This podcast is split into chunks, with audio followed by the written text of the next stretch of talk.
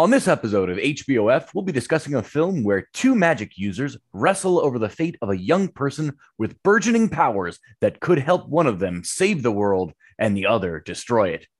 But wait, Captain Cash, you say, Multiverse of Madness was a smash hit and doesn't have Nicolas Cage. You're absolutely right, dear listener. Tonight, we are discussing 2010's The Sorcerer's Apprentice. Hops and box office flops. A place where we can celebrate the underdog films, the bombs, the disasters, the much maligned movies that have drowned in their infamy. So please sit back, grab a beer, and enjoy the show. Hello, hello, and welcome to the 156th episode of Hops and Box Office Flops. This is our final episode in our Hops and Cage Match Flops series, where we've been taking a look at the lesser financially successful works of one Nicolas Kim Coppola, aka Nick Cage. For this final installment, we are discussing The Sorcerer's Apprentice. I am Captain Cash, and I am pleased to have with us the Prime Merlinian and Nick Cage apprentice, the Thunderous Wizard. Knuckle bump, gentlemen. Put put down your knuckle bumps. Put put put them down. Terrible. It's not the end of the world. It's the only time we fist bump you. And fresh from doing a dime in the Han Dynasty urn, Chumpzilla. Oh man, these are old man shoes. I don't even know what that. They weren't New Balances. What does that even mean? I mean, they looked like sensible dress shoes to me, but I just whatever. maybe a little pointy. You can find the show on Twitter, Facebook, and Instagram at Hops and BO Thops, and Wobam Entertainment can be found at W O B A M E N T. The movie that we are discussing tonight is currently streaming on Disney Plus, but is available to rent on a number of platforms. Chumpzilla, is this on Tubi? I don't believe so. Not on Tubi. All right, Uh, just worth a check. I think this is currently on sale on Vudu, and like, you can buy a couple of movies for like nine ninety nine. So it's kind of a steal, in my opinion. Wait, When nine dollars and ninety nine cents, like as in American dollars. Yep. I'm this movie would cost nine dollars. No, be clear, like- when you say a couple of movies, you get this and a couple you- more. this and there's like other choices of other mediocre movies that I jump on these deals whenever I see them. So Let me ask the question here because I'm a dinosaur. When you do that on Vudu or whatever, can you like download them and store them on an external hard drive? Like, can Of course you you actually can. own it? Okay, oh good. yeah, you can Okay, that makes them. sense. You can Oh, down. Okay, good, good, good, good.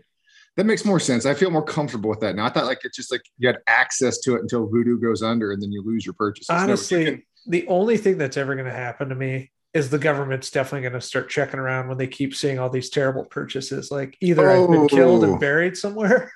oh no, you're on a list. Yeah. You're on a list for sure. Yeah. Okay. Yeah, I got nothing to add. All right, moving on. Mm. the beer for tonight, as w- before we jump into this Wizards duel, we are imbibing Stone Brewing's Japanese Green Tea IPA. This is a limited brew IPA and hits like lightning from a Tesla coil with an ABV of 10.1%. It's got a full body and some strong herb notes with just a hint of matcha on the finish. Gentlemen, do you have your beers? I do indeed. All right, excellent. So, just as a reminder, we have our standard rating system. We rate the beers one to three movies, being how many bad movies would we sit through to drink this beer? Chumpzilla, how do you feel about this? Um. Yeah, I know this is labeled as an IPA, but uh, I'm not sure what to do with it. It's definitely herbal. I don't get a lot of citrus or even pine. It's like the standard IPA hops notes I'm looking for here. Um, it's a little bitter. Um, I get a hint of like a maltness to it. I, I don't really taste the green tea. There's something in this aftertaste. Um, it doesn't have a lot of head. It doesn't have a lot of lacing. I can't even really describe it. Um, I don't find it to be all that pleasant. Although I will say this, it doesn't taste all that boozy. I don't taste the booze. That's the best thing I can say about it. So I'm going to give this a trailer. Like I will, Oh, I will pound this in the, during the previews and then move on to something more my liking. But uh, you know, whatever. Fair Your enough. mileage may vary. Cheers. yeah, fair enough. Thunderous Wizard, what is your rating for this beer? Yeah. I, I'm kind of with Chumpzilla. Uh, it's not my choice IPA. I think it's interesting. I'm glad I've sampled it. I'd give it one to one and a half bad movies. Uh, I could probably like. I think I'm like the further I dive into it, I'm gonna like it a little bit better. But it also is very strong, so that's gonna limit my mileage here. Yeah, I- I'm Mm. kind of the same. I really enjoy this beer, but at the octane level it's at, I can have about two, and then things start going downhill real fast. So I could probably sit through maybe one, one and a half bad movies for this beer. Not because I don't Oof. like it, just because if I did more than that, I'd wind up dead. Brave man, Captain Cash. Brave man. Gotta know what I like, you know? So let's talk the movie. Uh, the Sorcerer's Apprentice was directed by John Turteltaub, who also directed both National Treasures and The Meg. And while this is the first time we've examined his work on the pod, I'm sure you'll be back, Johnny. So we'll look forward to seeing you soon. Uh, this film was produced by Jerry. Look, I made a billion dollar franchise out of a theme park ride and a weird actor, and I could definitely do it again with a cartoon short and another weird actor, Bruckheimer. The film, like all of our Hops and Cage match flops, stars Nicolas Cage as Balthazar Blake, the sorcerer part of the Sorcerer's Apprentice. That apprentice, Dave Stutler, is played by Canada's own Jay Baruchel. Alfred Molina is on hand to menace the duo as Horvath, the evil wizard, and Balthazar's frenemy, Sorcerer enemy. sorcerer enemy. I like that. There we go. Teresa Palmer is Becky Barnes, no, not the Winter Soldier, but Dave's love interest. Speaking of love interests, Balthazar's is played by Monica Bellucci. Uh, the film's bigger bad is played the, by the Borg Queen herself, Alice Krige, uh, the big bad being Morgana Le Fay, and our tertiary antagonist and foil to Dave, Drake Stone, is played by the worst goddamn version of Doctor Doom ever, Toby Kebbell. Welcome So back, back, to, to the pod. yeah. Yes. Well, welcome back, Toby. Uh, And wearing a killer pair of heels, too. Wow. very clearly, Toby Kebbell is Criss Angel, Yes. Uh, Oh, yes. but Which I, I thought that was rather clever. I did Yeah, appreciate that. I enjoyed the reference. In 2010, that was an excellent reference. I feel really bad for Toby Kebbell. He's like a good actor that's in so many bad things, and also like his Koba, great. And I, I Oh, didn't yeah. know this, but he did all the mocap for King Kong and Skull Island. Yes. Yes. So- Here's what I really uh, took away from his performance in this movie. He played into that character 110%. And like, I'm like that dude's got some range between the mocap work he did for King Kong and in uh, World of Warcraft or Warcraft, whatever that movie was called. I'm like, that dude seems like he might legit. He's kind of like a baby Andy Serkis. a little bit. What I'm hearing is he's in a lot of bad movies that aren't bad because he's not trying hard enough. Right. I think I Is- think the guy just needs a break. Somebody's gonna get a Toby Kebbell vehicle. They gotta find something to do with that guy. I guess my question is is he his generation's Nick Cage? No, no, No. I'm just saying that guy's got talent that's not getting used. They got to find a role for that guy that, Just that he can get some more praise for it, something that doesn't stink. Like he's a bright spot in stuff that stinks. I mean, now that's kind of damning with faint praise, but still, I'm like, you know what? That dude can. That dude can act. Yeah. I mean, honestly, we're we're going to talk about the movie and how it it did not do well, and I don't think any one of us loves it, but I don't think I'm laying that at the feet of any of the actors. No, no, it's the editing Ah. for sure. The editing and the writing and the pacing is is Yeah. bad. We'll get into All right. it later, but I think you could put some of this on Nick Cage. I don't I, I don't know that I agree, but Bite your I- tongue. E- for this is a bit of a subdued performance from him where he probably could have chewed a lot more scenery and it would have been just fine. But moving Yeah, on, let's go. Well, the film was released on July 14th of 2010 and finished third in its opening weekend behind Inception and the first Despicable Me. The minions will get you. On a budget of 150 million, the movie pulled in a domestic box office of only 63 million. Not great. It fared much better internationally, and after the DVD sales, the film ultimately pulled in around 264 million. So it kind of made its money back eventually. Sure. I mean, and rental, uh, cable, I'm sure they came somewhere in the realm of not losing money on it. Maybe. Yeah. maybe. Even- eventually. But critics were not kind to Sorcerers, and it sits at 40% on Rotten Tomatoes and didn't fare much better with audiences with a score of 53%. Mhm. IMDb calls this movie Balthazar Blake, an apprentice to the legendary magician Merlin, must train his old teacher's successor, an introverted but resourceful physics prodigy, in the art of sorcery to prevent the return of Morgana Le Fay.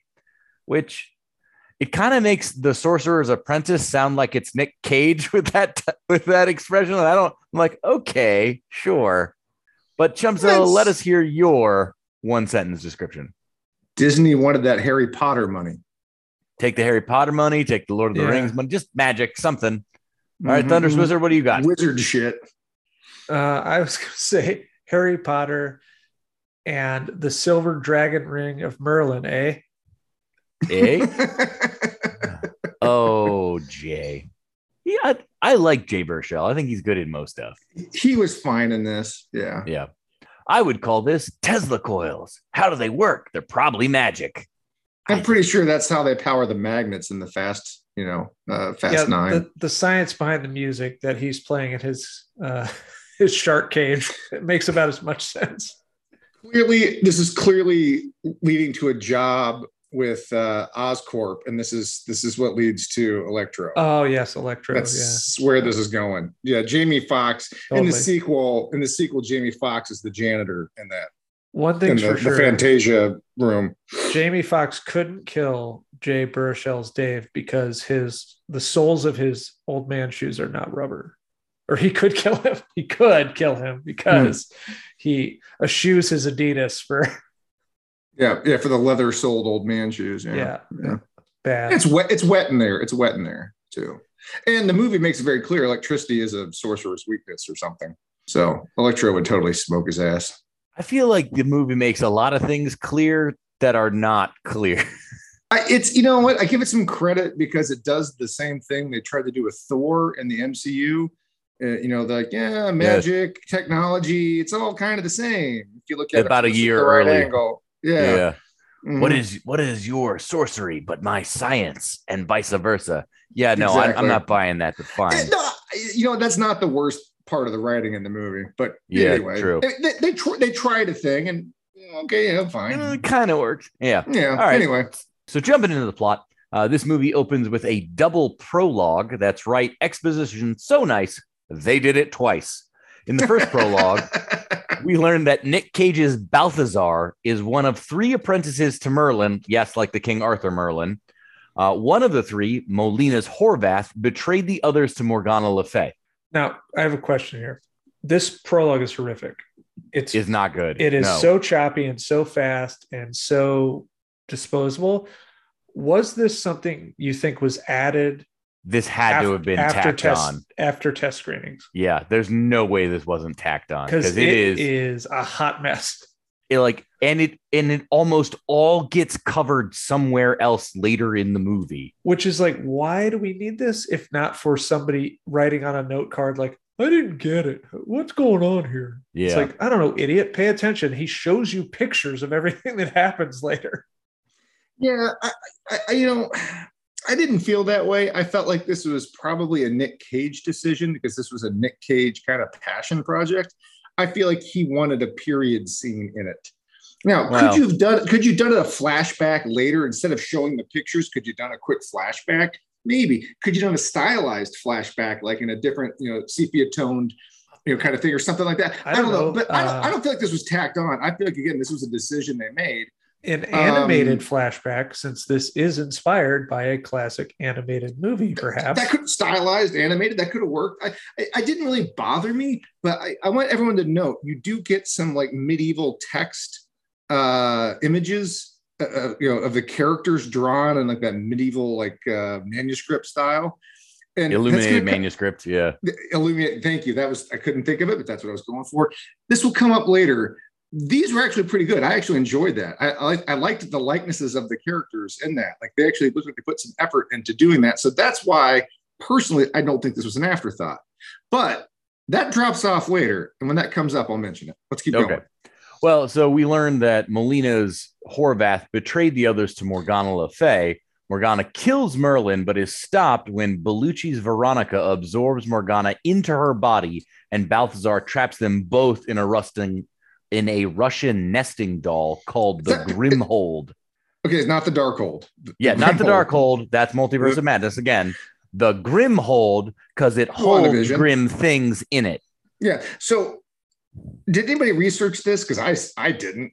Were No. Russian nesting dolls a thing in the uh, Arthurian times? I mean, in so much as wizards were, I'm I'm letting it slide. Okay, cool, cool, cool. And I mean, it makes for seemed least like a weird plot device to me to have a very specific vessel for the spirits of the evil wizards, but I don't know. whatever. I I, I thought it. I thought it I was, was a fun plot it. device. Yeah, I liked it. I like Yeah. that the nesting the nesting dolls look like the characters. Yeah. I'm, I'm a huge fan of Molina nesting doll. I'm also a huge fan of when they both get trapped in the ancient Chinese thing. Oh yeah. Okay, we're so- we're gonna get there. Yeah. So hold on, I have a comment on that when it comes up. All right. Moving on. Merlin, with his dying breath, makes Balthazar swear to search for his successor, the Prime Merlinian, as they are called, which that's kind of fine. Grown. Yeah, I mean, whatever. Uh, but one person is pr- the Prime Merlinian is the one person prophesied to be able to defeat Morgana. Balthazar is given a dragon ring that will identify said Prime Merlinian and then searches the world for 8,000 years to no avail. Cut to the year 2000. In the year 2000. Little, little bit of a Conan reference for you there. Hmm. Uh, we find Dave Stutler, a precocious 10 year old with a sweet bulldog, on a field trip to Manhattan. He gets separated from his group when he chases a note from his crush Becky into Balthazar's shop called the Arcana Cabana, which I I, I love the name of him, his shop. That's spectacular. No notes. Nailed it in one, guys. No, nailed it. Yep. Yep. Uh, Balthazar presents Dave with the ring, which animates and curls around his finger, identifying him as the Prime Merlinian. You're a wizard, Dave. it just doesn't. You're you're a wizard, Dave. It's not quite the same, is it?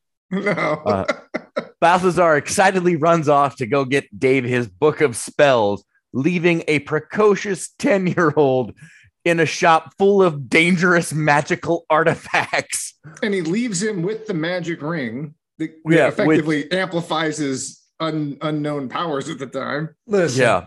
dude's been searching for a thousand years. He's friggin' tired. Okay. I mean, I, I can see in the moment how you'd make this mistake, but Dave manages to find the Grimhold, where beyond Morgana herself, Balthazar has managed to trap several other evil wizards, including Horvath. Uh, and Dave accidentally opens it, and Horvath is released. Uh, cue a Jeez. wizard fight, which I mean, uh, beyond a lot of shooting energy at themselves, there is a, a little bit of a sword fight with a suspend with a animated sword. So that was Mhm, kind of yeah. I, the, the only thing that really struck me about this is I'm always surprised when one of the people in the, this kind of like you know supernatural battle resorts to fire indoors. It's like that's really not a great strategy because it's going to end poorly for both of you.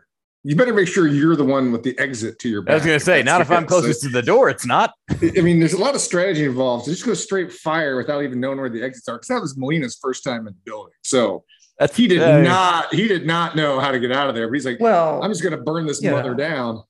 He uh, I did read they used a lot of practical effects for this movie because they wanted the magic to feel real. So Yeah. You know what? I, I will say uh, this movie. I'll give it credit because you do see some of the practical effects on screen. Some Yeah. of it looks very real. In fact, my my daughter was watching this with me, and she kept asking, "Daddy, is that real? Is that are those?" We'll get to the wolves, but are those things real? I'm like, I I, I think so. Mostly? yeah, I feel like Mostly? mostly. mostly, yeah. I'm like, I, I think so. Like, wow. Uh, so, in an effort to save everyone, Balthazar traps both himself and Horvath in a Chinese urn, which will hold them for 10 years before it releases him, uh, which is good because now we don't have to ask questions like, where was Balthazar on 9 11 and could a wizard have stopped it?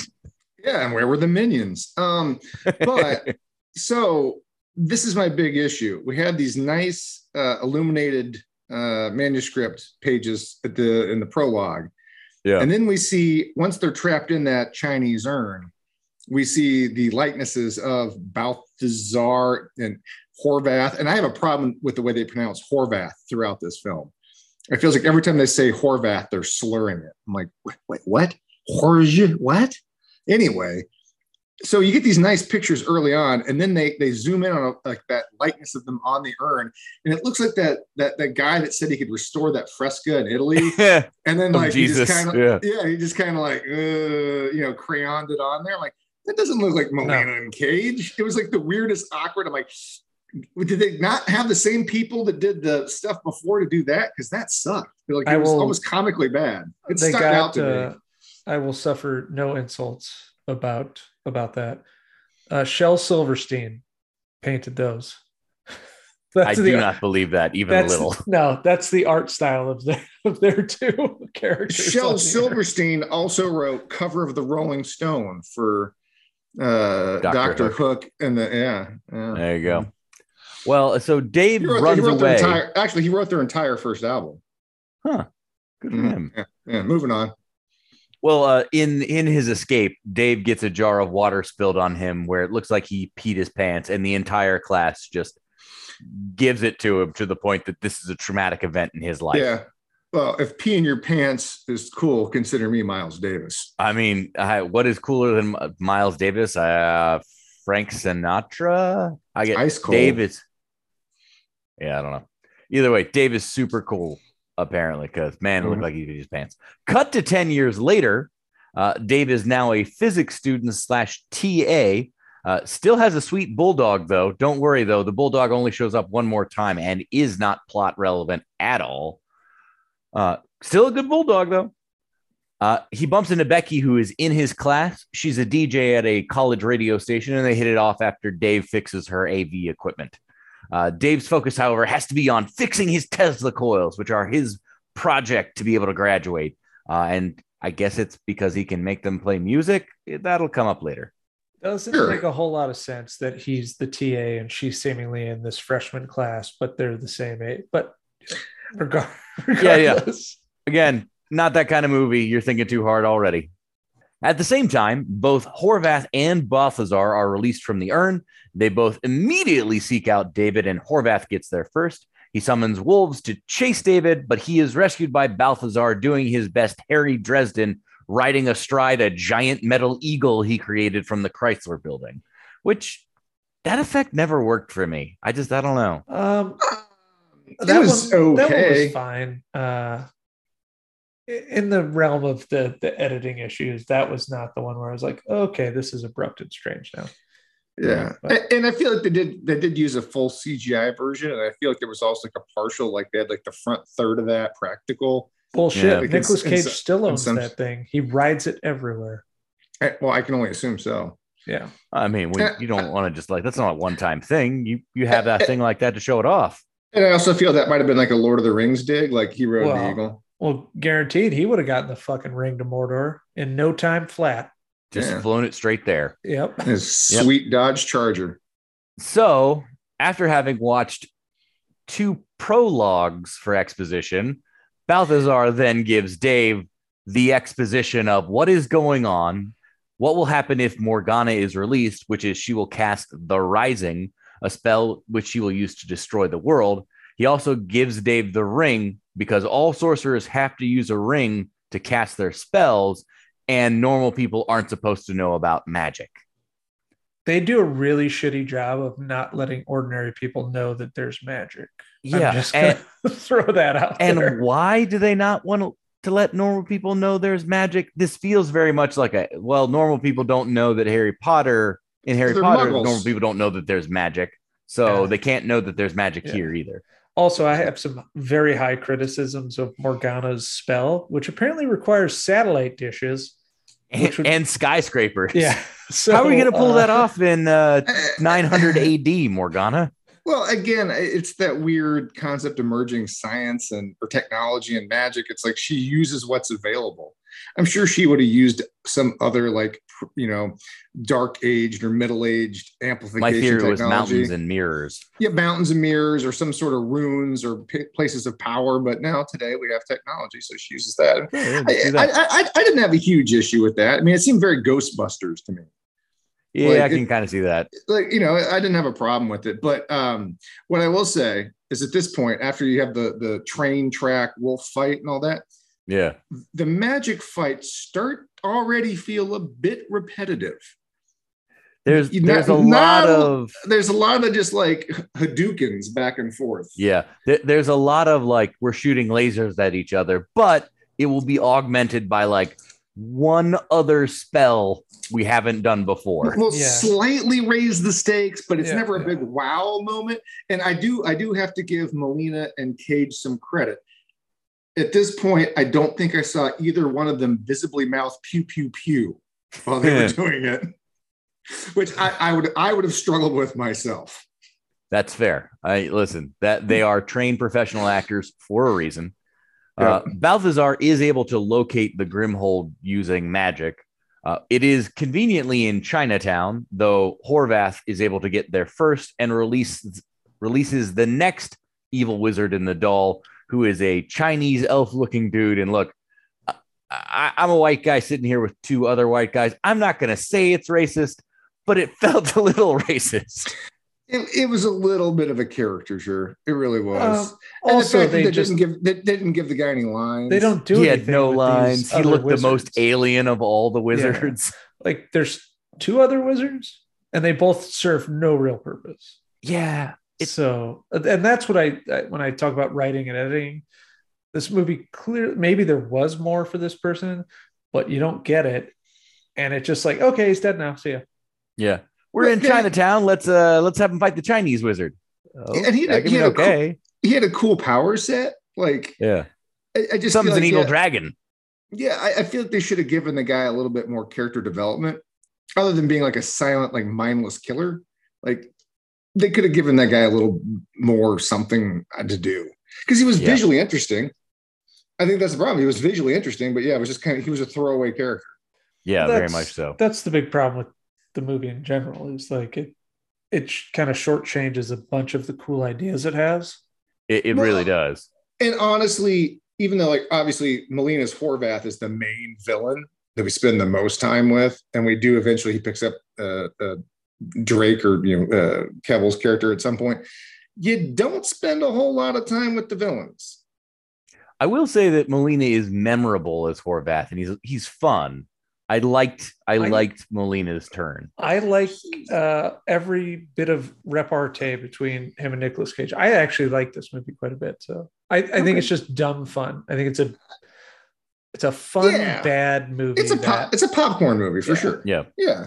No, I'm just saying, but they could have spent more time with Molina and maybe had like him communicating with Morgana. Like they could have just developed the villains a little more, just to give them a little more depth. Again, um, because- she's an but- she's an afterthought.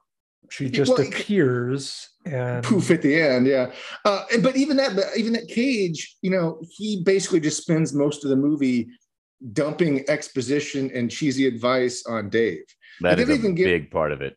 they don't even even like, as far as character development goes for cage's character there really isn't any you know he just sort of pines after that chick abstractly and you, you're like you're told he does but you don't really see him like struggling with it at all Yeah. I mean, and we're gonna jump well- into more of that kind of stuff as Sure, as but you- but- get plot, But as but- you've indicated, yeah, but Captain Cash, as you've indicated, we get more time with Dave and his love interest. That's Yes. definitely the emotional through line of the movie is Dave and his love interest. Yes, very much so. Becky Barnes, not the Winter Soldier.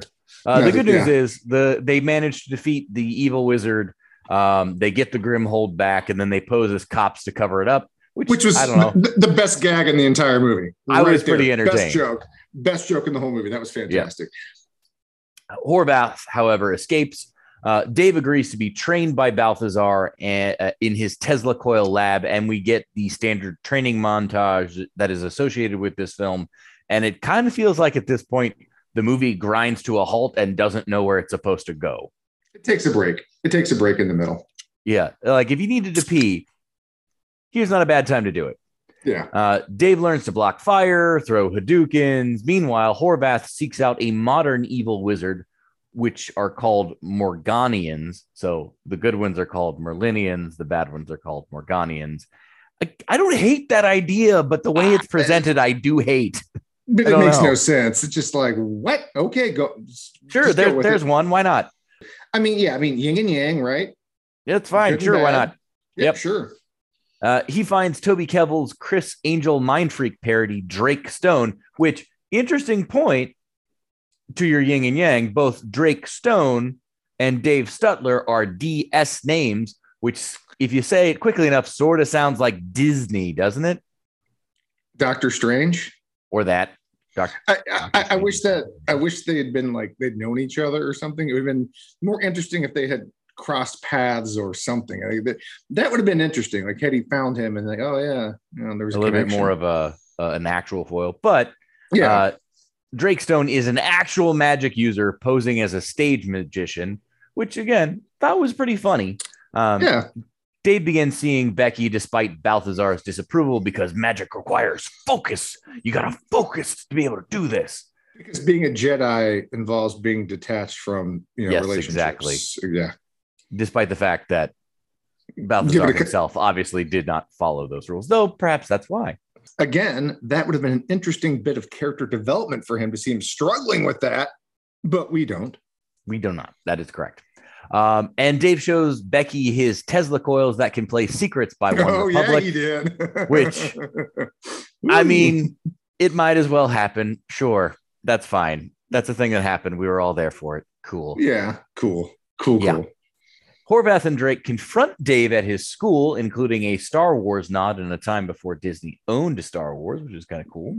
Mhm. Uh, and uh, Horvath gets some really intense queer coding in this scene, like rubbing his his staff that has the head of which is the head of the staff is his ring where he casts spells from, just real hard against Dave's cheek and lips, and I'm like, I what am I? Like I like I was sitting there with my wife. I'm like, you're seeing this too, right? This isn't just me. I wouldn't call that queer coding. I He would calls just him call that, darling. I oh, would just darling. I would just consider that to be very strange. it's I, like th- I- I think it was meant to be menacing, but I'm like, that's a little odd because as far as queer coding goes, I'm sorry, but uh, uh, Drake Stone to me seems to be the more uh, uh, the more like uh, androgynous of the group. I mean, fair enough. Yeah. I mean, I mean, because they even go as far as like pointing out that the painted fingernails is his giveaway at some point.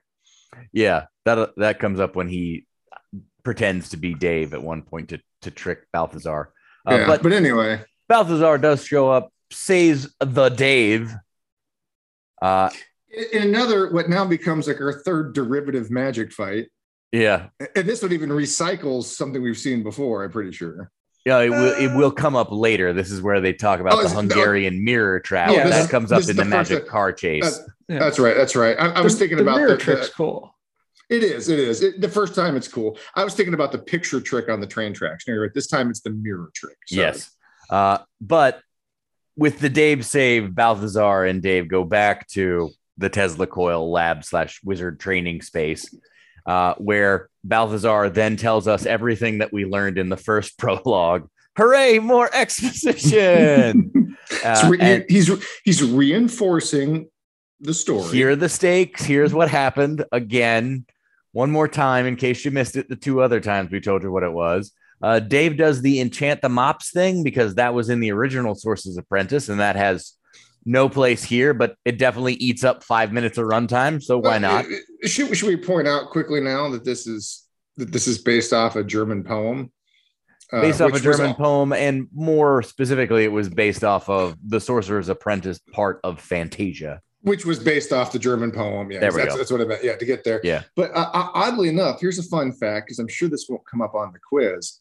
But when this movie was released in Germany, they failed to capitalize on the fact that it was named after that poem. So they actually gave it a, a different German translation as the title instead of using the title of the poem Yeah, I believe I read I, they called it just Wizard Duel. I'm like, or something like that. you I'm know like. That's probably fair. but still, I'm like, come on! It's it was the source material was German. You could have used the title of the poem. It was it was in the public domain. Could have done it, and they didn't. They didn't. Uh, But after this, Dave and Horvath or Dave and Balthazar have a bit of a falling out. Dave leaves to the lab to go visit Becky, wherein Horvath and Drake show up, attack Balthazar, take the Grimhold.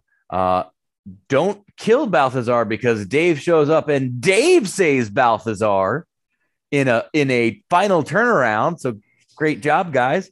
Uh, and then we get the Mhm. magic car chase, uh, but the bad guys get away with the Grimhold. Which this also recycles the the mirror. It's Yes, cool. Everything. I mean, it's it's a fun scene. It was But- it was good popcorn action. It was a good popcorn action scene. Lots of lots of big set piece type things. It, it works. Yeah. Um, this movie got better reviews than National Treasure too. So yeah. And I don't know if you mentioned it, that Kathy feels Cash. like damning with faint praise. Well, but those movies made a buttload of money. And I'd like to point out, because I don't think you mentioned it, and if you did, I apologize. I'll repeat it. This is basically the same director and I think the writers from the National Treasure movies. It like, was, this is yeah. like same director, yeah. these guys are hey, let's we, we could let's just do a, a and Nick Cage wanted to do a magic movie, like a Merlin movie. So it's like, hey guys, let's let's try this. And you know, we'll get Disney to sign on. And obviously the the, the blow must have been flowing because like, yeah, the wizards. Dave promises to focus and to help Balthazar defeat the Morganians. Horvath betrays Drake and steals his powers. He then releases the next Morganian from the doll, Abigail Williams, a witch from Salem who kidnaps back Becky. Horvath then immediately steals that witch's powers as well and sets up a trap for our heroes who just blindly walk right into it. Uh, Horvath threatens to kill Becky if Dave doesn't give him the ring. Dave does, and to the amazement of everyone, Horvath doesn't just kill everyone. I guess he's a man of his word. He, that would be beneath him to just straight up murder them. I don't know why he doesn't, but he doesn't. He just kind of leaves. He's got the Mhm. grim hold. He's got the all the rings and stuff. So I, I, I just like at, at this point in the movie, the fights get super derivative. Like it's like, it turns into a lot of magical shooty balls at each other.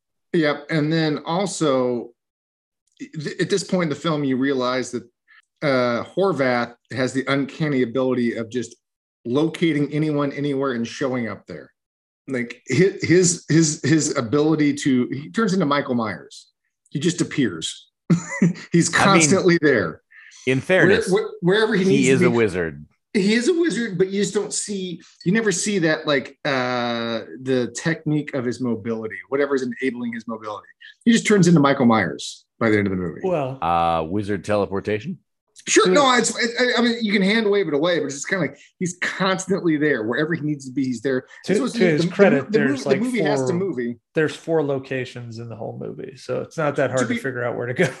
Yeah, Listen, to- you to never know fair. what Alfred Molina has got up his old wizard sleeve. Yeah, yeah. I mean, sure. All right. Uh, so the climax is at Battery Park, uh, where using the power rings Horvath has taken from the other Morganians and also Dave, he is able to free Morgana in the form of Veronica, who immediately begins to cast the Rising. Uh, Cage shows up to fight him. Ringless Dave straps a Tesla coil to the front of Hor- of. I keep interchanging Horvath and Balthazar. It's just I wish there was a smaller, less frustrating way to refer to both of them. I, I just like to point out that I feel like a lot of these terms, like the Prime Merlinian and the Balthazar, that's like first draft shit. Yeah. Those are those are placeholders. You you needed to workshop those names. this is bit. basically every fantasy novel that's not super popular. I I get it. It's a little cheesy, but it's just like mm.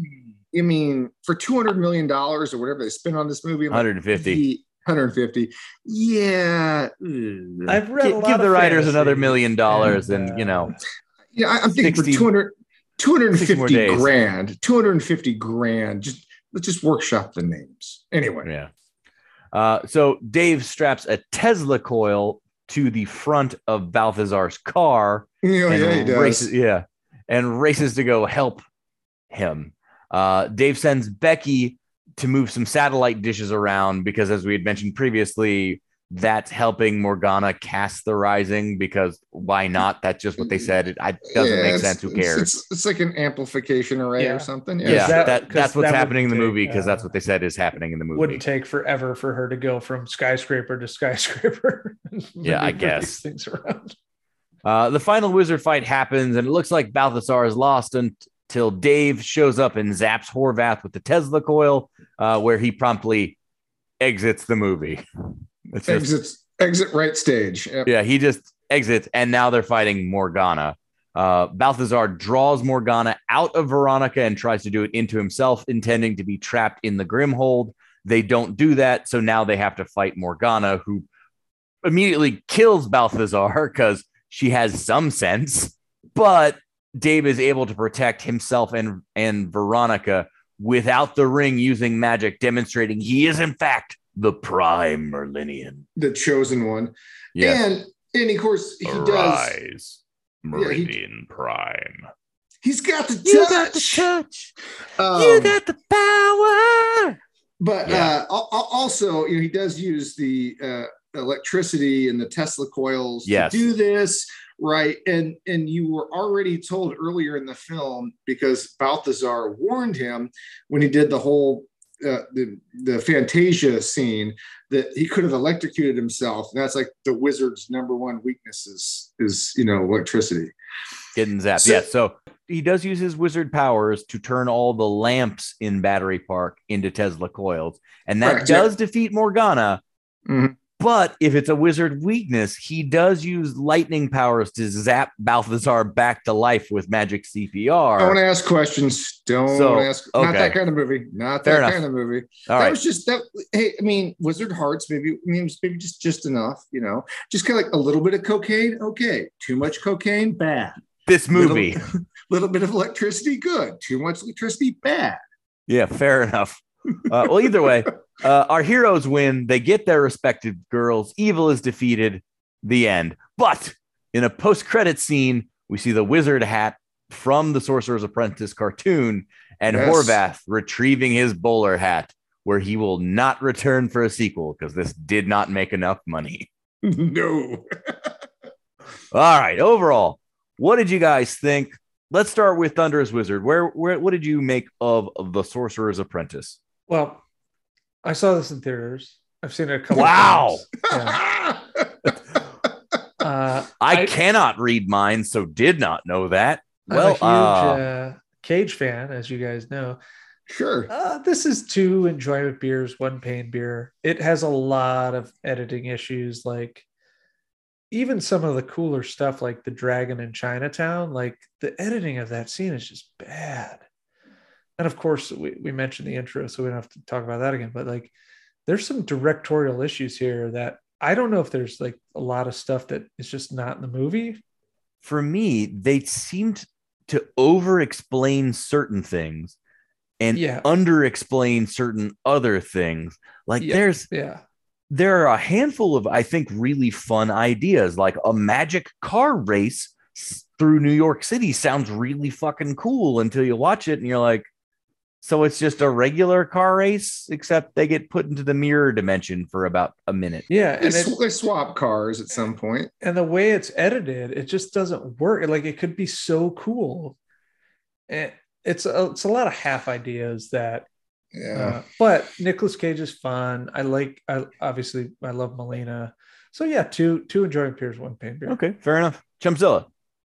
I'll give it two pain beers, one enjoyment beer. Um, it's very much a popcorn movie. It's not like heavy viewing. I, you know, I just for me it got boring. The the duels between uh, Molina and uh, Cage and what's his face, and then when Kebbell showed up, like they just got repetitive. Like they introduced a couple of new spells, but the stakes never really they never really built the stakes. Like there was no great loss in the movie like it just it just kind of built and built to the climax. You never like you never had like that moment like oh no there's a turning point. It just it just, it just felt like it was just a kind of a steady progression to an to an end battle. So it was a little you know mm, it kind of didn't really build the stakes. It just had a bunch of Yeah. it, it, it plateaued in the middle and took a slight uptick at the end. And i also think too like you know they framed it the whole movie's framed on these two relationships cage and his love interest Dave, uh, whatever that guy's name is, and his love interest, neither one of them really pay off in the end. They just, like you said in your description, they just kind of get the girls. They, They have to get the girl because they're the heroes. That's what happens in these movies. Yeah, you know, and it's like, and, and that's like the whole like through line of the movie. That that's supposed to be the parallel between the two protagonists. They Yeah. both they, they both had, but yeah, it just like again, it was like it was like a shitty Star Wars movie. It's like with like Jedi's that with forbidden love kind of thing. It's like I, there was there was something there they just didn't capitalize on. Just just Yeah. remember, I mean, this is two years after Iron Man, right? But like yeah. Disney still has a huge problem with trying to create franchises that aren't directly tied to these things they bought that were existing IPs. Oh, Yeah. for sure. I mean, it's funny because this movie to me, it like it's visually interesting, but it occupies this weird space between like late 90s, 2000s action movies and the 2010s boom of the superhero movies, particularly Marvel movies. And it does both of what those things do worse, worst, the most. Like it's the worst version of both of those where all the action movie stuff feels like, all right, this is getting a little repetitive, guys. You got to do something else. And they still haven't quite nailed down the the Marvel formula or the Marvel style where it's kind of fun and it builds to a big climax and it it just doesn't come together. For me, this I- I'm with Chumpzilla. I think this is a two pain, one enjoyment. It's not that long. It's like an hour and a half. It's an hour and Hour 40 and minutes. So it, it's, it's yeah, yeah, it's over pretty quickly, but I don't Yeah. know. For the most part, it moves pretty quick. Yeah. It- I think it drags in the middle pretty hard. It can drag a little bit, sure. It, it, it, it drags, but it's not doesn't drag for long. It's but it not- does. You you feel the drag, but it picks right back up. it's not Pirates of the Caribbean, No, but it's also not the Haunted Mansion. And it's also not Lone Ranger. So, yeah, so like it, oh my god, that's that's a good point. Here's my biggest compliment for this movie. It seemed to know what it was. I'm not, I- I'm not sure I, don't- agree. I, I do. It was it was supposed to be a dumb fun movie, and I it think was. I think Nicolas Cage knew what he wanted it to be, and I think Alfred Molina knew what he wanted to do. Yeah, it, it, it was. the it was writing and directing's not there. Like it's just Well, not like I no, I, as- I wouldn't go that far. I, I think the editing hurt it. I think the writing could have been sharper. I agree there, but but no, but, I guess what I'm trying to say is the movie's a little bit melodramatic, but I think that was the point. Here's my big knock on it. Honestly, I think some of the character design was rather poor. Like I think the the wardrobe work. I, I don't think I've ever commented on the wardrobe work in a film that we've done on this pod until now. Nick Cage had the most uninteresting costume work I think I've ever seen in any of his films. He he's designed to look like Harry Dresden, the the the wizard from the Dresden files. yeah.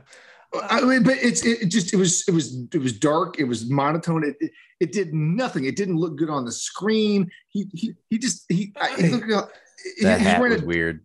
he was wearing a duster the whole time. Like they, they just did nothing visually with his character. In fact, I would argue Uh. Molina, Molina's was a little cheesy. Back to my, he looks like fucking Snidely Whiplash.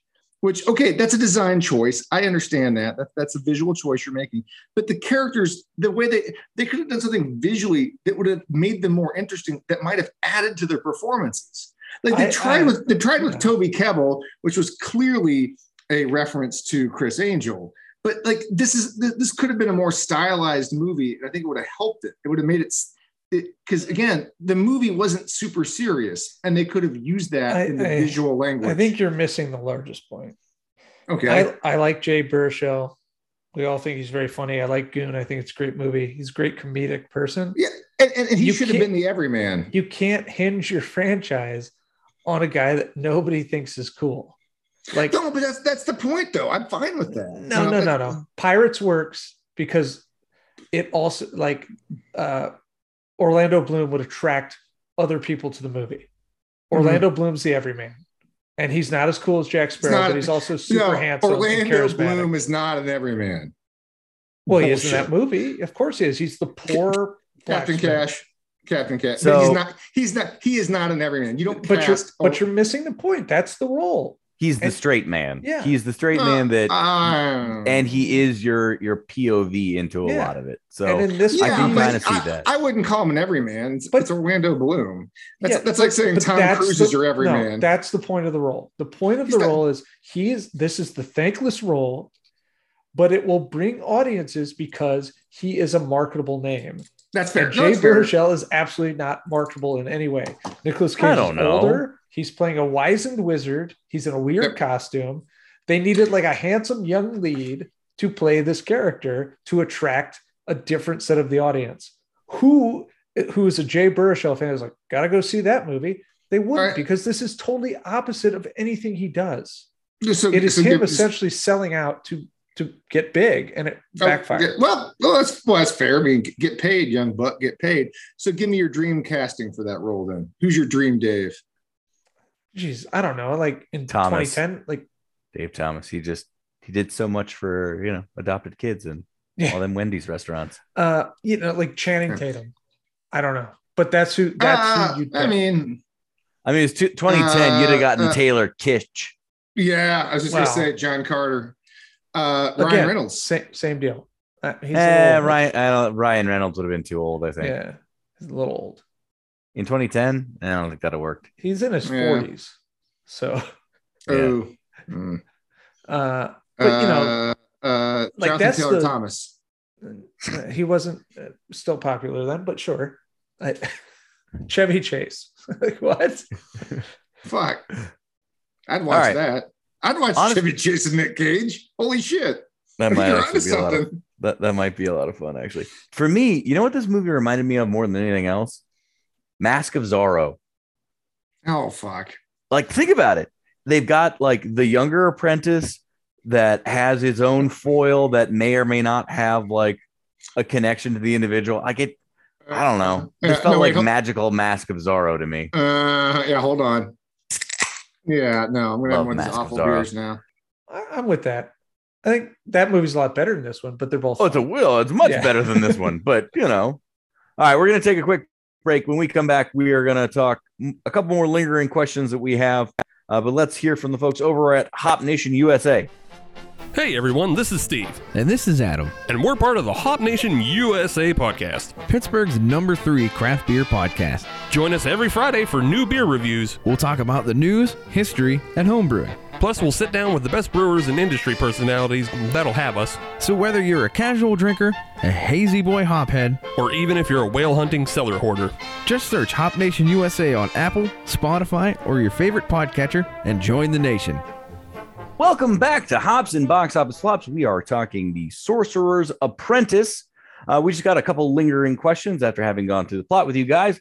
The first question is Is this some of Nick Cage's best wig work? I say yes. I say yes too. I, I don't agree with Chumpzilla about the costumes. I liked his look in this movie. I liked his wig. I've It's seen his some, best wig. I've seen Lo- some bad cage wigs. He's got a lot Believe of bad wigs. This is a good Cage wig. It's a good look for him. I will admit the wig is fine. I found his costume design to be lacking, but the wig was fine. It is very Mel Gibson. Famed Uh, but- anti-Semite Mel Gibson, yes. Yes, famed anti-Semite Mel Gibson. But I mean, it you know it does Uh, work for Cage. I think it looks good. All right. Famed Morganian Mel Gibson. Because yeah, there we go. Yes. Uh, so then the next question, as we've talked about, this is based on a Fantasia short.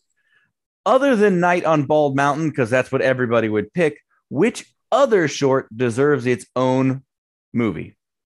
Okay, well, I'm going to leave this to you two because I have not seen Fantasia since I was a wee lad. So I have no idea what I would pick. Not but a wee lad.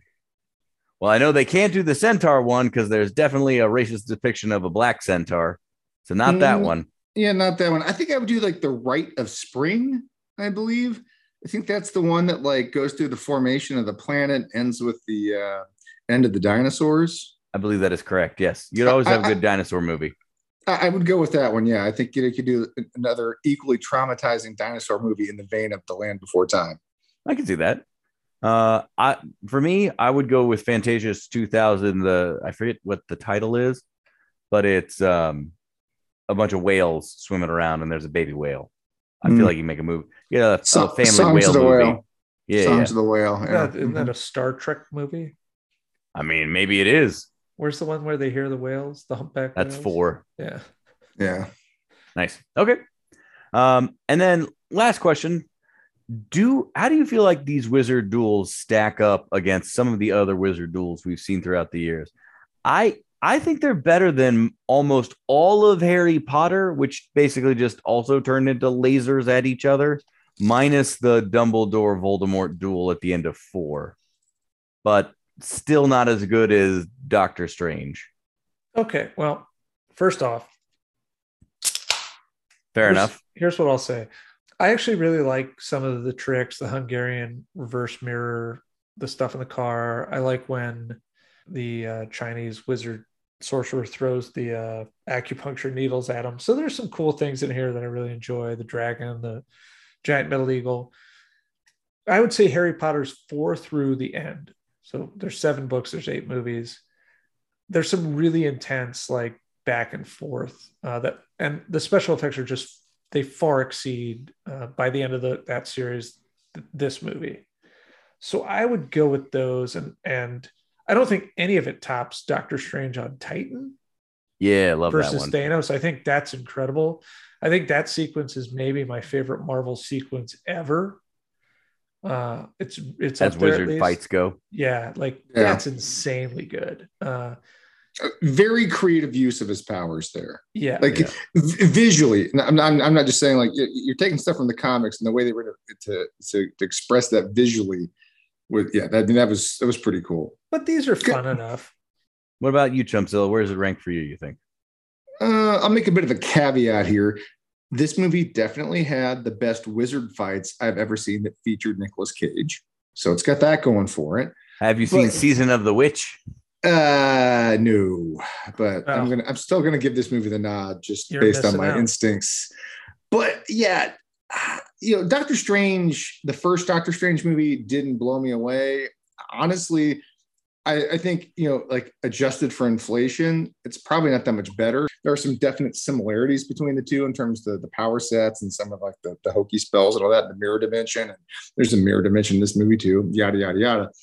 But yeah, no, you know, the the Titan fight's better. And then if you do watch uh Multiverse of Madness, uh that just takes the Doctor Strange trippiness to another level. So as far as I'm concerned, that is the benchmark now for weird magic, you know, mind fuck fights. You know, Okay, that, fair that's, that's that's that's where the bar lives now. Now I know, you know, you haven't seen it yet, T Dubs. Captain Cash has. So Captain Cash, do you agree or am I way off base here? Uh, I think there's a fair amount of fun in both. I still stand with Thunderous Wizard on the fight on Titan. To me, is has been peak Doctor Strange uses weird Doctor Strange powers, Ah, but but I, I can see in how an argument could be made for Multiverse of Madness. okay. fair. Listener, what do I'll- I'll you ta- I'll think? take that. What, Uh, where do you come down on these wizard fights versus other Yeah. wizard fights? Leave us a comment. Yeah, T Dubs. This should be an official hops and box office flops tweet. We need to know. We Okay, need to. all right. Well, we, we need to poll our our, our I'll put it out dozen of audience. All I'm going to say on is is the mirror dimension in Doctor Strange loses like 160 points, and I guess Doctor Strange would be a Hufflepuff because he's kind of a bitch. He can't. He's be a Gryffindor. Ravenclaw, obviously. but Slytherin, the, Slytherin. the fact that he was like outbrained in his own dimension by the dumbest high school smart high school student Peter Parker of all time, who never weighs the cost of his actions and immediately loses a fight in his own dimension. It's like, nah, man, you're you're totally a eh, Hufflepuff. it's not it's not his own. It's not his own dimension. It is odd dimension. And Spider Man is pretty fucking cool. So he does I say think that's you're in my world now grandma but the, ma- the, the the magic world. you Yeah. know. he gets his ass kicked by by the pythagorean theorem it's like are you kidding me That was All right. ah. I mm, okay. Let's let's agree to disagree. We're going to take a quick T-Dubs. break. And when we come back, we're going to talk Sorcerer's Apprentice Trivia, or as I'm choosing to call it, the Sorcerer's Trivia Challenge. But until the then, let's Primerillion Millennium, the Primer Trivial Challenge. All right. But first, let's hear from our brothers over at the Double Turn Podcast. Hey, what's going on, everybody? I'm Boss Ross. And I'm the J Man, and we're the Double Turn Podcast. Every Friday, we bring you the best in pro wrestling talk. Whether it's previews and reviews on pay per view events, discussing the hottest topics in pro wrestling, or bringing you a look back to some of the best matches and moments in history. We have it all for you. So check us out on Spotify, Apple Podcasts, Google Podcasts, and the Anchor app. And you can also give us a follow on Instagram at the Double Turn Podcast. And we will catch you on the flip side. Welcome back to Hops and Box Office Flops. Uh, we are closing up the episode with our Prime Merlinian Trivia Challenge or the Sorcerer's Trivia Challenge, whatever you choose to call it. Uh, we have our standard five question multiple choices to chime in, give us knuckle bump or I can read minds uh, or any of the pod standards. You guys will be playing for one of the Grimholds. Oh hell yeah! Who's in it though? Uh, that that you're gonna have to find out for yourself. Will I it kill you? Maybe. Maybe hope- it'll trap you in it. I You'll hope just it's have to fake find Criss out. Angel. Ooh. No one can trap the mind freak. No one. oh, Toby Kebbell. Lock his ass in there for what he did. To Technically, not- wasn't his fair. That's not Doctor his fault. Doom in uh, Grimhold? Should have been I actually, I actually think his Doctor Doom created the Grimhold. to keep the other Fantastic Four in. I mean, It- Doctor Doctor Doom is a master of the dark mystical arts. That's a Let's- good point. I mean, let's he face it. He could have done. Whatever was in his little dimension was just like a, just like the other side of a of a butthole. So Just gimp suits. Nothing but gimp suits. it's All right. Jumping into this all the trivia- way down. it's gimp suits all the way down. Uh, all right. Question one in our Sorcerer's Trivia Challenge Nick Cage's character, as we said, is named Balthazar Blake. What was his character's name in the original Fantasia short? Was it Mickey, Merlin, Jan Roth, or Yen Sid? Knuckle bump. All right, Thunder's Wizard. Merlin. That is incorrect. Yes. Chumpzilla. Arts and tarts. I'm going with C. C. Jan Roth. You are incorrect. Mm. The correct answer was Yen Sid or Disney spelled backwards. Real original name- Disney. Yeah.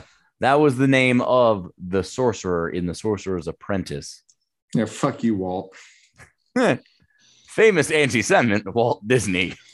Anywho, uh, allegedly, allegedly, Allegedly. Alleged. please, please don't send our your lawyers after us. Uh, two, who is the narrator in the opening exposition? Hint: he does not appear anywhere else in the film. Is it A, John Hurt? Is it B, Ian McShane? Is it C, Charles Dance? Or is it D, Anthony Hopkins? First Arts and and tarts. tarts. Uh, I'm gonna give that to TW. Well, it is a Hellboy actor. It's just from the shitty Hellboy movie. It's Ian McShane. It is, in fact, Ian McShane. All right. One point to you, Thunderous Wizard. Instead of Professor Broom, he's Professor Mop. That, That's no, that, yeah, Whoa, whoa. just That's blew that, my that, that, mind. that checks out. Wow, yeah. All right. Number three. Director John Turteltaub is an old hand at Disney films. Which other Disney family classic did he not direct? Oh boy. Was it A, Three Ninjas? Was it B, Cool Runnings? Was it C, Disney's The Kid? Or was it D, Mighty Ducks 2? Which one did he not direct? Farts and tarts. All right, Thunder's Wizard. Mighty Ducks 2. Wait, That is correct. Mighty Ducks 2. He did not direct Mighty Ducks 2. I know my ducks. Quack, quack, quack. is, is this thing not on? You lost. We can hear you. You've lost Morgana. You, you, you, you play that tape back and see who answered first. That's all I want to say. All right, fair All I want to say is you're a slow answering bitch, and I'm up two to zip. I just think it's mm-hmm. amazing that this one dude directed Three Ninjas Cool Running and Disney's The Kid. I I had no idea I that were, knew there he was did one Dis- guy. Disney's the kid, but I knew he didn't do ducks. I didn't know he did the other two. N- No, Yeah. I, yeah, I did. I did. I checked his Wikipedia page because, like, what else has this guy done? No, no, other than it's, National it's Treasure. Wikipedia. Yeah, we, we- But I was just surprised. Like, what? Oh, this is the guy that did Cool Runnings? No way. Yeah, exactly. Pretty wild. All right. Uh, Yeah. Number four. Still stand a chance, Chumpzilla. You can tie it up. Okay. Who wrote the music piece Mm. for The Sorcerer's Apprentice? Was it A, Paul Dukas? Was it B, Igor Stravinsky? Was it C, Johann Bach? Or was it D, Peter Ilyich? Or Tarts Piotr and tarts. I think it's I think it's B. It- Igor Stravinsky. That is incorrect, sir. Oh, Ooh, Thunderous okay. Wizard? Uh, who? Uh, knuckle bump. Uh, D. D, Piotr Ilyich. That is incorrect. It was Paul Dukas. Paul Dukas was the writer. All right, well, Thunderous Wizard, you have clinched this. So, Chumpzilla, this is basically to keep you from being shut out and to hold on to your dignity. okay. And I assume if you get shut out, we have to lock you in the Grimhold. So, probably avoid that. At Okay. least in the urn. At least, yeah, 10 years. 10, 10 years, years- seems fair Ten for a, years a of hard labor. you know Yep. what? I that's uh, I'll volunteer. Okay. Uh, number five. During the filming of the Magic car chase, one of the Ferraris used in the chase lost control and crashed into which chain pizzeria in Times Square, causing minor injuries to two people? Was it A, a Sbarro? Was it B, a Papa John's? Was it C, a Pizza Hut? Or was it D, Shakey's Pizza? Knuckle bump. Knuckle bump. Oh, that's gonna be Thunderous Wizard. Sbarros. It was a Sbarros. Yeah. Yeah. Well, what can I tell you, Chumpzilla? Hop in the urn. Shut you out. done got Shut shut, out. out.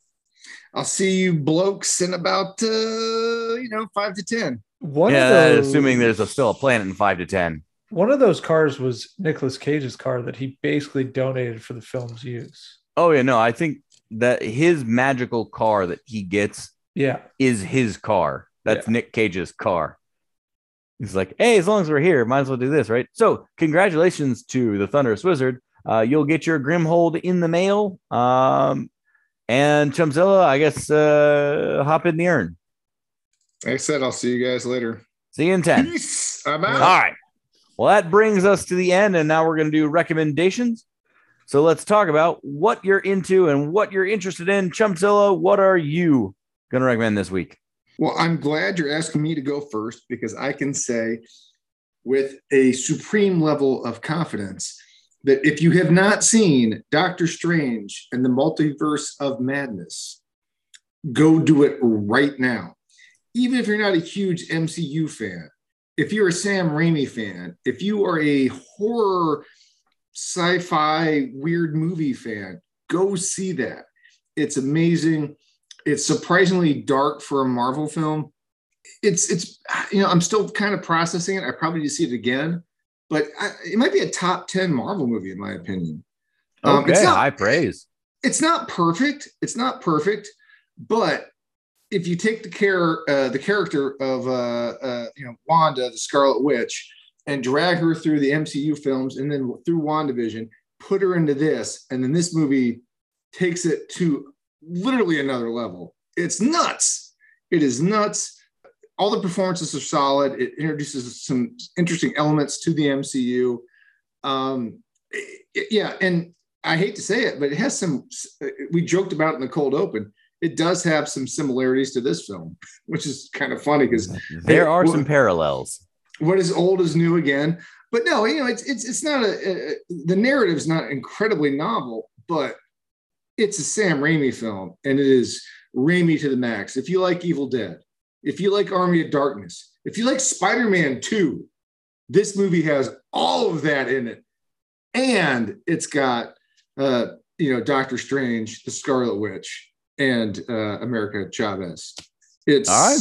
it's it's it's worth seeing. Check it out. T Dubs, you got to see it, brother. You got to see it. Well, it's great. uh, I'm just telling you, I'm, I'm more excited for the rom com follow up, The Multiverse of Sadness. So, This movie does not end on a high note. yeah. Multiverse of badness, multiverse of It's gladness. There's No, one it- about frat brothers called The Multiverse of Chadness. So, Oh, Oh, oh yeah, yeah, no. yeah, uh-huh. should be good. Should be uh, good. There's a there- there's a similar one, but it's uh, in England. It's the multiverse of ladness. Ladness, Yes, yeah, no, yeah, no. yeah. The- The best part of this movie is when Tom Cruise dry humps, Madison Cawthorn. It's amazing. Yeah, making While making a cocktail. Yeah. Mm-hmm. It's Coughlin's law. I'm gonna it's just- dry hump you. It's just mind blowing. It's mind blowing. All right. Thunder's Wizard, what is your recommendation this week? Okay. So I said I would recommend a whole bunch of Francis Ford Coppola slash Nicolas Cage movies or Nicolas Coppola movies. So the Cotton Club Encore, it was available to rent for free, not anymore. So you, you got to rent it for three ninety nine. But the Cotton Club was a 1984 period piece about uh, clubs in Harlem, in New York, in during the Harlem Renaissance, so 20s, 30s, New York. Uh, and it's I guess the original version, which I haven't seen, was sort of a disaster. It was a box office bomb and it was critically maligned. But Encore, Francis Ford Coppola spent millions of dollars of his own money to restore a bunch of old footage that was cut out of the film because apparently the studio told him uh, there's too many black people in your movie. There are too that- many black people in your movie about the Harlem Renaissance. Yes. So Ah. he he had shot all this incredible footage of Gregory Hines and his brother doing tap dancing routines at the Cotton Club, and a lot of that was cut. And it's all restored. It's all back. It looks really magnificent still. And the movie, I I think, has some weak plot points, but uh, Richard Gere's in it as a young uh, jazz musician. Um, my girl Diane Lane is in it. Gregory Hines, of course, who is a masterful tap dancer um, Mm. slash actor. Yeah. Uh, uh, short hair Raiden, James Remar is in it as uh, as the Dutchman. I'm sorry, this pod recognizes only one Raiden, yeah. Christopher Lambert. Uh, so so it, it's a good movie. Bob Hoskins is in it. Uh, Ah, I gotta love Hoskins. We'll take Hoskins any day of the week. the cast is stacked, and, and Nick Cage plays Richard Gere's brother, who gets in too deep with uh, the gang of Dutch Schultz, who's played by James Remar. And it's a it's a really cool look at uh, black culture in this period of time where they were celebrated as entertainers, but they weren't looked at as equals amidst the backdrop of like wild gang violence in New York. And it's really cool that he was able to restore a lot of what he shot, particularly the tap dancing stuff. So check it out. The Cotton Club cool. Encore. Yeah. Uh, Nice. My recommendation is going to be for a thing I haven't seen yet, but I'm really excited to see. And by the time this pod drops, I'll be able to watch it at home. I want to go see The Northman, or rather, go see. I want to sit in my home and watch The Northman. Uh, it will be available to rent on streaming, and I am going to do that. I like Vikings and Stars Guards. Scars Guards? Stars Guards. Yeah. Oh, he, Which one is he, it? he loves it. You know what's funny is that his name was Kiefer Eric Sutherland. Eric Northman in True In Blood. True Blood. It- it- it's it's uh, Kiefer Sutherland. Where's McCheese to back me up on this? No, no. Nordic Keither Sutherland. Kiefer Sutherland plays the district attorney in the Batman. That's his doppelganger. Batmanuel. No. Batman Web. Uh, Batmanuel. That's Manuel? Peter Manuel? Sarsgaard without the case. Sarsgaard. Sarsgaard. All right, there we go. Yeah, yeah, yeah, Also yeah, Bjork. yeah, yeah, yeah, the guy, the guy, the guy from Thor. That's his Sure. dad. Yes. Sure, sure. Yeah, sure. Yes. All right. Well, re- thank you for listening, everybody. Remember, you can find the show on Facebook, Twitter, and Instagram at Hops and Bo Flops. You can find myself on most of your social media at CAPTCASH. Thunderous Wizard can be found at WriterTLK. And of course, Chumpzilla can be found on Twitter at Chumpzilla8. Uh, if you enjoy the show, make sure to leave us a review. Uh, be sure to like, share, and subscribe and connect with us on social media. Tell us which wizard duel was the best wizard duel. And look, I know some of you are going to say Gandalf and Sauron, and it's just a bunch of old guys gesturing at each other. That doesn't count. Yeah, Literally- lemon the movies. Running But it is around on it the floor everybody. like one of the three stooges. Yes. Lemon party. Anyway, uh, next week we so this was the end of our uh, hops and cage match flops series. Next week we're going to be starting our hops and blood sucking flops, where we'll examine some less than successful pictures featuring a Dracula or two, and a Jared And- Leto. oh no. and ultimately a Jared Leto. Yes, we are going to do Morbius. I Uh, can't. why that that movie made so much money? I can't understand why. So As far as I know, uh, everyone loved that movie, and it Yes. made three trillion dollars. I it All doesn't the make sense money. by Here's- all that- accounts. here's That my favorite. all the uh, money. Here's my favorite box office stat of maybe the last decade. That the Lost uh, City is that what it's called with Sandra Bullock and Channing Tatum Mhm. Yes. Yeah, Lost made City. more money domestically than Morbius and Fantastic Beasts three. So this this movie, which I which is cool because it is a new it's a it's a fresh idea, but these tentpole things that are supposed to be franchise a bull or already franchises got smoked by a movie about Channing Tatum being Fabio. Yeah. Well, no. Well, let's now- be fair. Let's be fair here, though. Hold on. Fantastic Beasts lost their biggest star in Johnny Depp. Think how much money it would have made though if it had Morbius in it, though. oh yeah. What about this? Oh my God. fantastic feces and where to find it. Johnny Depp's bed. That's where. Oh, that's the joke, folks, right there. But seriously, though, I'm not surprised, though, T Dubs, because uh, Fantastic Beasts lost Depp, which hurts. And then Morbius is a movie that literally no one asked for I mean, in fairness, the last all. Fantastic Beast sucked, and Badly. Oh, Did God, it? it's bad. yeah, so there was they did not have a lot of goodwill to carry it through. And, Oh, and see, I've never seen those movies. So, yeah, okay. you know what I want in my vampire movie with Spider Man? Not to have Spider Man in my Spider Man vampire movie. Oh, okay, cool. Or, or Blade, at least. At a minimum, Blade. All right. Well, that's going to be it for tonight, everybody. Stay safe. We'll see you next week.